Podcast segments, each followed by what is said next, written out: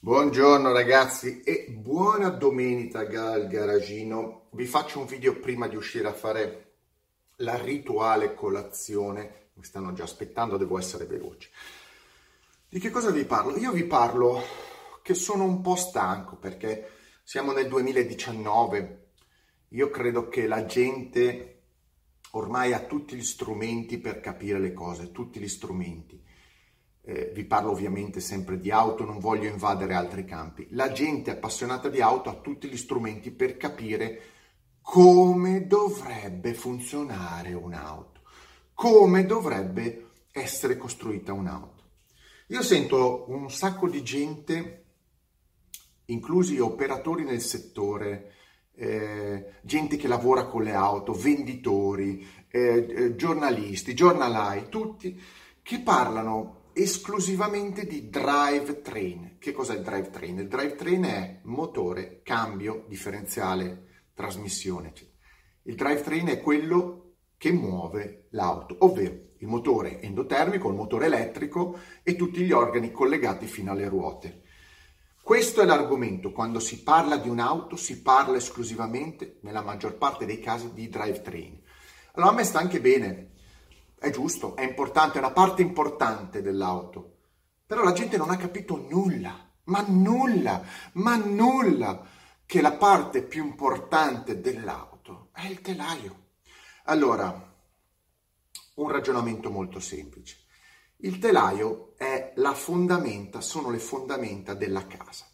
Se tu non costruisci le fondamenta fatte bene, la casa nel tempo o si indebolisce o viene giù oppure viene costruita male. Eh, voi potete costruire una enorme villa, un attico gigantesco con la jacuzzi, eccetera.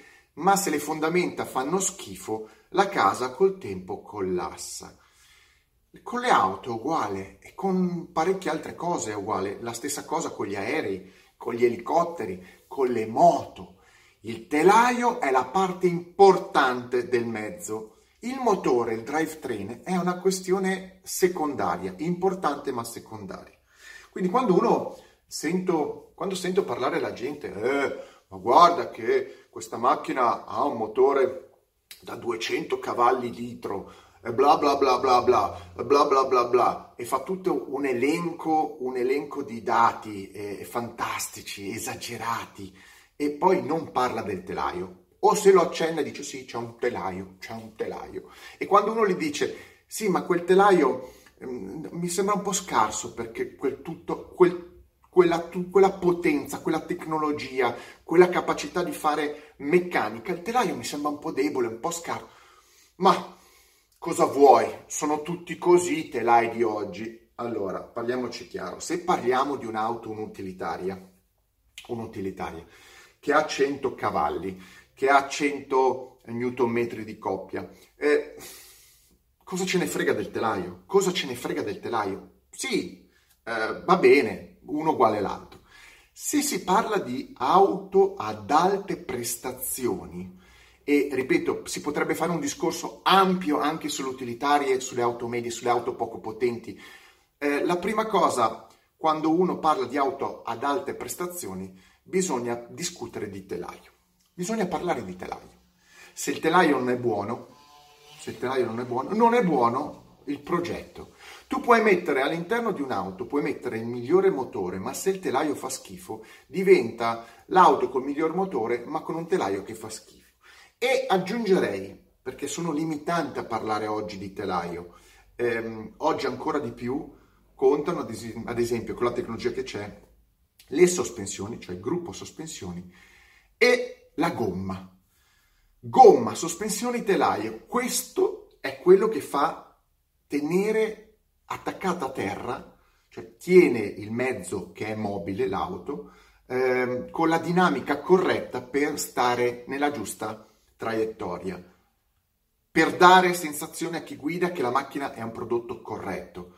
Il motore è secondario.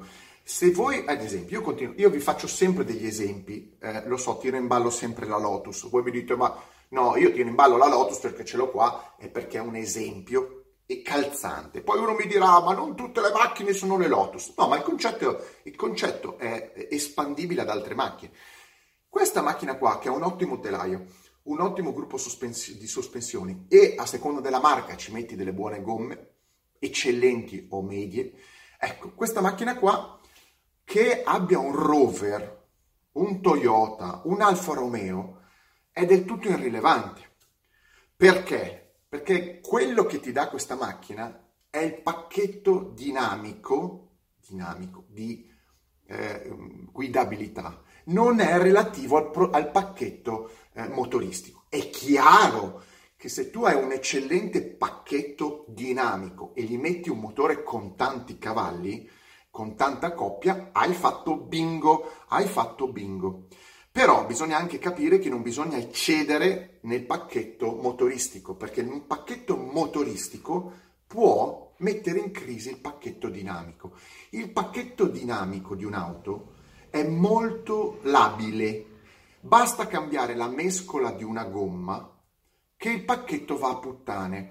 Basta cambiare la distribuzione dei pesi, quindi montare un motore che pesa anziché 100 kg, 130 e il pacchetto dinamico lo metti in crisi.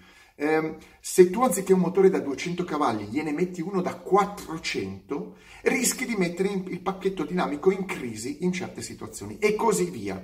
Cioè un'auto teoricamente dovrebbe essere prima di tutto costruita con il pacchetto dinamico, telaio, gruppo sospensioni e gomme e sterzo. Poi dopo il motore è secondario, ma lo devi sempre rapportare al, al pacchetto che tu hai in mente. Chiaro che su una macchina da 800 kg, 700 kg, se li metti 500 cavalli eh, e non adegui tutto il pacchetto diventa una cosa assurda. Probabilmente, probabilmente è giusto averla con un compromesso corretto, 200-250 cavalli. Sopra devi adeguarla e quindi devi cambiare molte cose per seguire il progetto che hai in testa, cioè di fare un'auto potente. Ma se la macchina nasce con un concetto di auto leggera e poco potente o comunque dinamicamente deve eh, avere quel tipo di cavalleria, quel tipo di potenza, eccetera, non puoi stravolgerla, devi rifare tutto da capo, devi fare tutto da capo. Detto questo, i grandi costruttori in molte, molte volte, eh, eh, per esagerare, soprattutto i tedeschi, non partono da un pacchetto eh, che è nato, eh, come qualcuno me l'ha giustamente fatto notare, la Giulia. La Giulia sono partiti eh, da una, uno sviluppo di un prodotto basato sulla quadrifoglio verde e sono venuti in retromarcia. E così la, eh, la eh, serie, eh, non so, la BMW M3, M4. In molti pacchetti, molti prodotti, scusate pacchetti, molti prodotti minori, meno costosi, eh, sì, hanno un engineering che le case costruttrici, però tendono a compensare gli errori di progettazione, gli errori di progettazione con l'elettronica. Ovvero, ovvero, se voi prendete una macchina compatta. So, classe... cos'è? Ma mi viene in mente la classe A. A caso.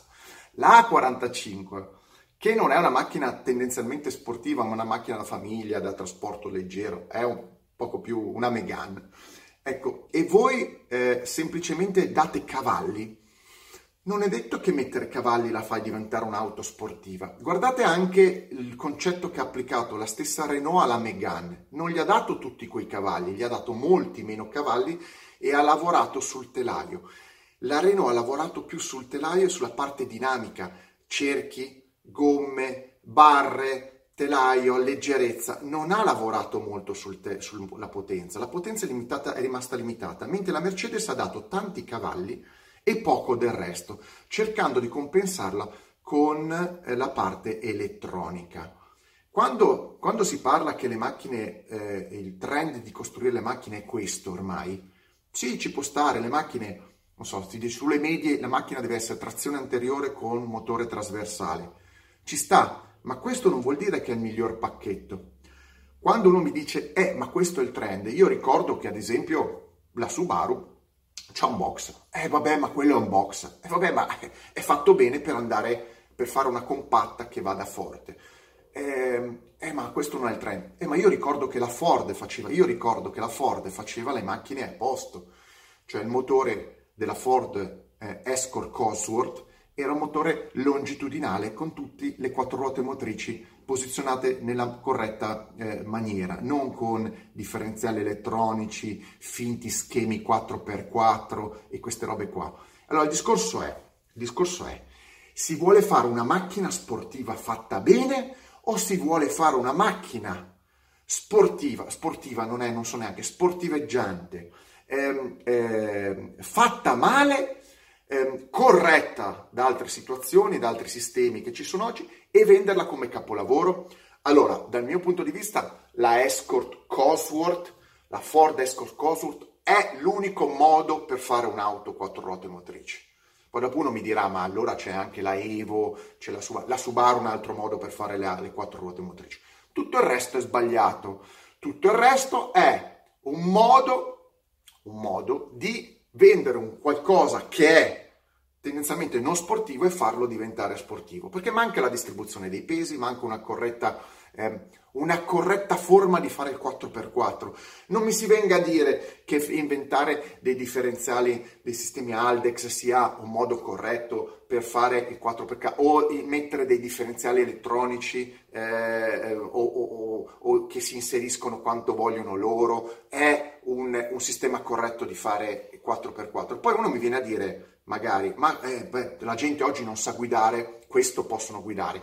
Quindi, se tu ammetti che, eh, se uno ammette, non tu, se uno ammette che la gente non sa guidare, quindi non è in grado di guidare macchine sportive o sportiveggianti vere, tipo la Escort Cosworth, uh, la Delta Integrale, piuttosto che, che anche lei aveva il motore tri- eh, a sbalzo anteriore, quindi ci sarebbe da aprire tutto un discorso, ehm, piuttosto che una Subaru, invece una Subaru. Ecco, eh, allora uno mi dice, ma non sono in grado di guidare quelle macchine, allora bisogna mettergli 400 cavalli su un telaio che non è fatto per supportare quel tipo di impostazione meccanica, non meccanica, quella cavalleria in maniera corretta perché è alta, perché eh, no, non ha la, la, rigidità corretta, non lo so. Mi sembra tanto, eh, come si dice, ciurlare nel manico. Eh, non c'è nessuna motivazione concreta per fare certe macchine oggi e guardate che io parlo anche della nuova Mini, c'è una nuova Mini che deve uscire adesso la nuova Cooper S, mi sembra che abbia oltre 300 cavalli.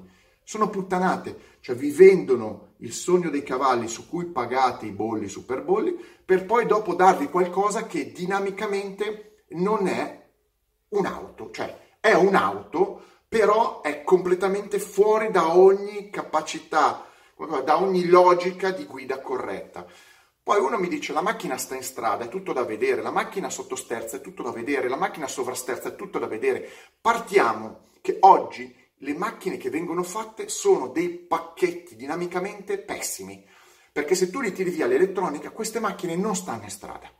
Sta... Allora io preferisco avere una macchina fatta bene, fatta bene, un'auto fatta bene, che senza elettronica, non funz- che senza elettronica funziona e funziona bene. E poi mi ci metti l'ABS, l'airbag, l'ASB, cioè tu parti con un progetto sano e poi ci metti l'elettronica e ognuno si toglie l'elettronica che vuole, quando vuole. Ma se tu mi parti con un progetto sbagliato, telaisticamente sbagliato, ci metti su eh, cavalli per vendere il prodotto e poi lo tappi con l'elettronica a ritroso, questo non è un modo di fare auto, non esiste. Lo stanno facendo i tedeschi, ma non solo, perché? Perché hanno capito che il mondo è retto dal mondo del business delle, delle, delle, auto costose, è retto da gente che ha i soldi ma non ha un minimo di cultura e capacità, sono dei trogloditi, ripeto, la gran parte delle Mercedes, delle BMW, delle Audi non vengono più vendute a gente che sa guidare o, o gente consapevole, sì, anche a loro, però viene venduto a popolazioni di trogloditi che fino all'anno prima giravano con risciò e ehm, vendevano caramelline agli angoli delle strade, che si sono arricchiti in maniera smodata e oggi vest- investono soldi in prodotti che non sono altro che eh, eh specchietti per le allodole e basta, non servono a niente. Quindi quando uno mi dice ma, ma, ma, ma, è meglio una Subaru degli anni 90 o una classe A eh, di oggi MG a parità di cavalli, ovviamente non è che possiamo confrontare una macchina con 200 cavalli e una 4, a parità di cavalli non c'è neanche la minima questione in ballo di discussione. Una è fatta con la testa, l'altra è un accrocchio fatto per vendere, ci vuole molto a capirlo.